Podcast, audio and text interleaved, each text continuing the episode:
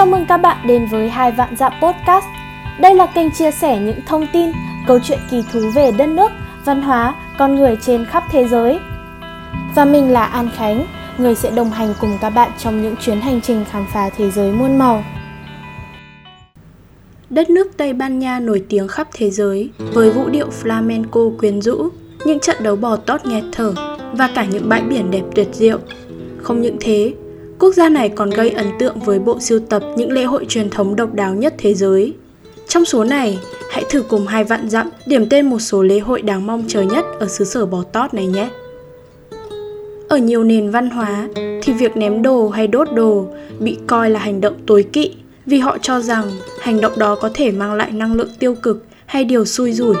Người ta cũng tránh ném đồ vào người khác bởi việc làm này thể hiện sự bất cẩn, thiếu ý thức và thiếu tôn trọng người khác. Thế nhưng, ở Tây Ban Nha lại có cả chuỗi những lễ hội vui nhộn mà ở đó người dân tập trung tại các con phố và thỏa sức ném rau quả hay đồ vật vào nhau. Một trong những lễ hội mùa hè được yêu thích của đất nước Tây Ban Nha là La Tomatina, hay còn gọi là lễ hội ném cà chua, diễn ra ở thị trấn nhỏ Buno, gần Valencia. Hàng năm, vào thứ tư cuối cùng của tháng 8, các đường phố của thị trấn nhỏ bé này đỏ rực vì nước ép cà chua. Mặc dù nguồn gốc của lễ hội này chưa được sáng tỏ, song nhiều người truyền tay nhau rằng trước đây những người dân thị trấn vì bất mãn nên đã phát động một cuộc tấn công cà chua và một thành viên của bộ máy chính quyền trong một lễ kỷ niệm. Và kể từ đó, hành động này trở thành một lễ hội truyền thống của người dân. Nét văn hóa ấy đã từng bị ngăn cấm dưới thời trị vì của Franco, nhưng may mắn là nó đã quay trở lại vào những năm 70 và hiện là một trong những sự kiện văn hóa nổi tiếng nhất của đất nước Tây Ban Nha. Một lễ hội khác thú vị không kém ở Tây Ban Nha chính là Karamplat, diễn ra vào ngày 19 và 20 tháng 1 hàng năm tại thị trấn Piona thuộc tỉnh Caceres. Lễ hội Karamplat bao gồm việc ném hàng ngàn củ cải cứng vào các nhân vật ăn mặc giống như ma quỷ để xua đuổi linh hồn xấu xa. Trong lễ hội, một số nam thanh niên thay phiên nhau mặc những bộ trang phục đáng sợ bằng vải sặc sỡ, đeo mặt nạ, sừng xanh và áo giáp bên dưới. Thật ngạc nhiên, việc hóa trang thành Karamplat được coi là một vinh dự đối với người dân, đến mức có một danh sách chờ khoảng 20 năm để một người có thể trải nghiệm điều ấy. Mặc dù nguồn gốc chính xác của lễ hội vẫn chưa được biết, nhưng một giả thuyết phổ biến cho rằng Karamplat lấy cảm hứng từ một tên trộm gia súc từng bị người dân địa phương trừng phạt. Nếu có dịp ghé thăm Tây Ban Nha vào cuối tháng 9, bạn cũng có thể cùng người dân bản địa tham gia vào một trong những lễ hội đường phố lớn nhất năm tại thành phố Barcelona. La Mes, hay còn có tên gọi là lễ hội xếp tháp người, có truyền thống từ thế kỷ 18 tại thị trấn Valls, Tarragona.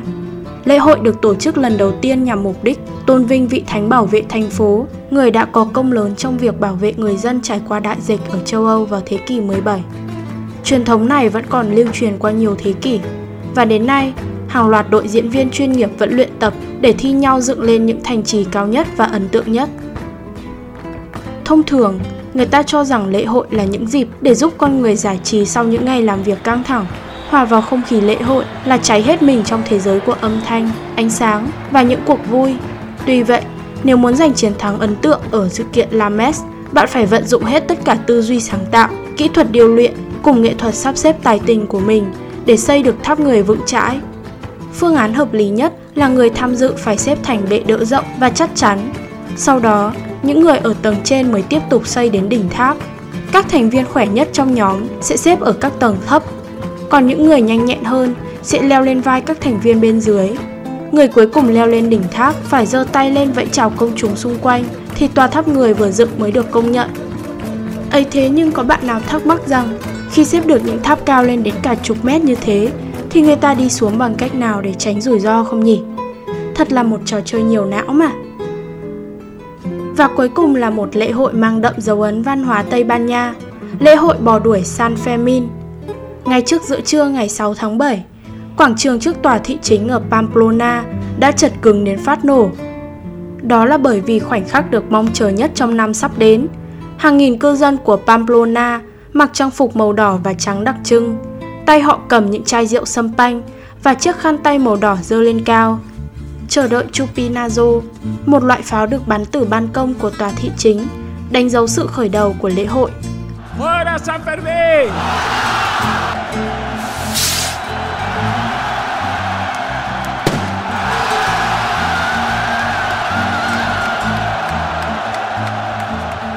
Theo CNN, những người liều lĩnh tham gia lễ hội bò đuổi phải có thần kinh thép. Từ khoảng 8 giờ, 6 con bò tót được thả ra để rượt đuổi mọi người khắp các con đường trong thành phố Pamplona. Họ phải chạy nước rút thật nhanh, nếu không sẽ bị bò húc bầm mình, thậm chí là mất mạng. Trong thời gian diễn ra lễ hội, các quán rượu tại Pamplona chật cứng người.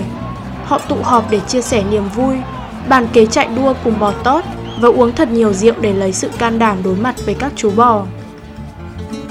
Một điều thú vị nữa là tại lễ hội San Fermin đã trở nên nổi tiếng hơn nhờ lần được Ernest Hemingway nhắc đến trong một cảnh của cuốn tiểu thuyết Mặt trời cũng mọc.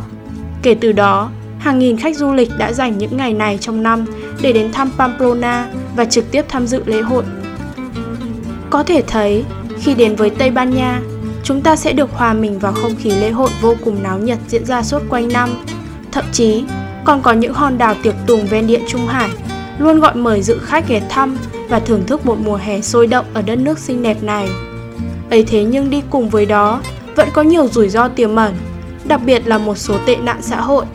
Vậy nên nếu có dịp đến nơi đây thì nhớ là vui thôi, đừng vui quá để bảo vệ bản thân nha.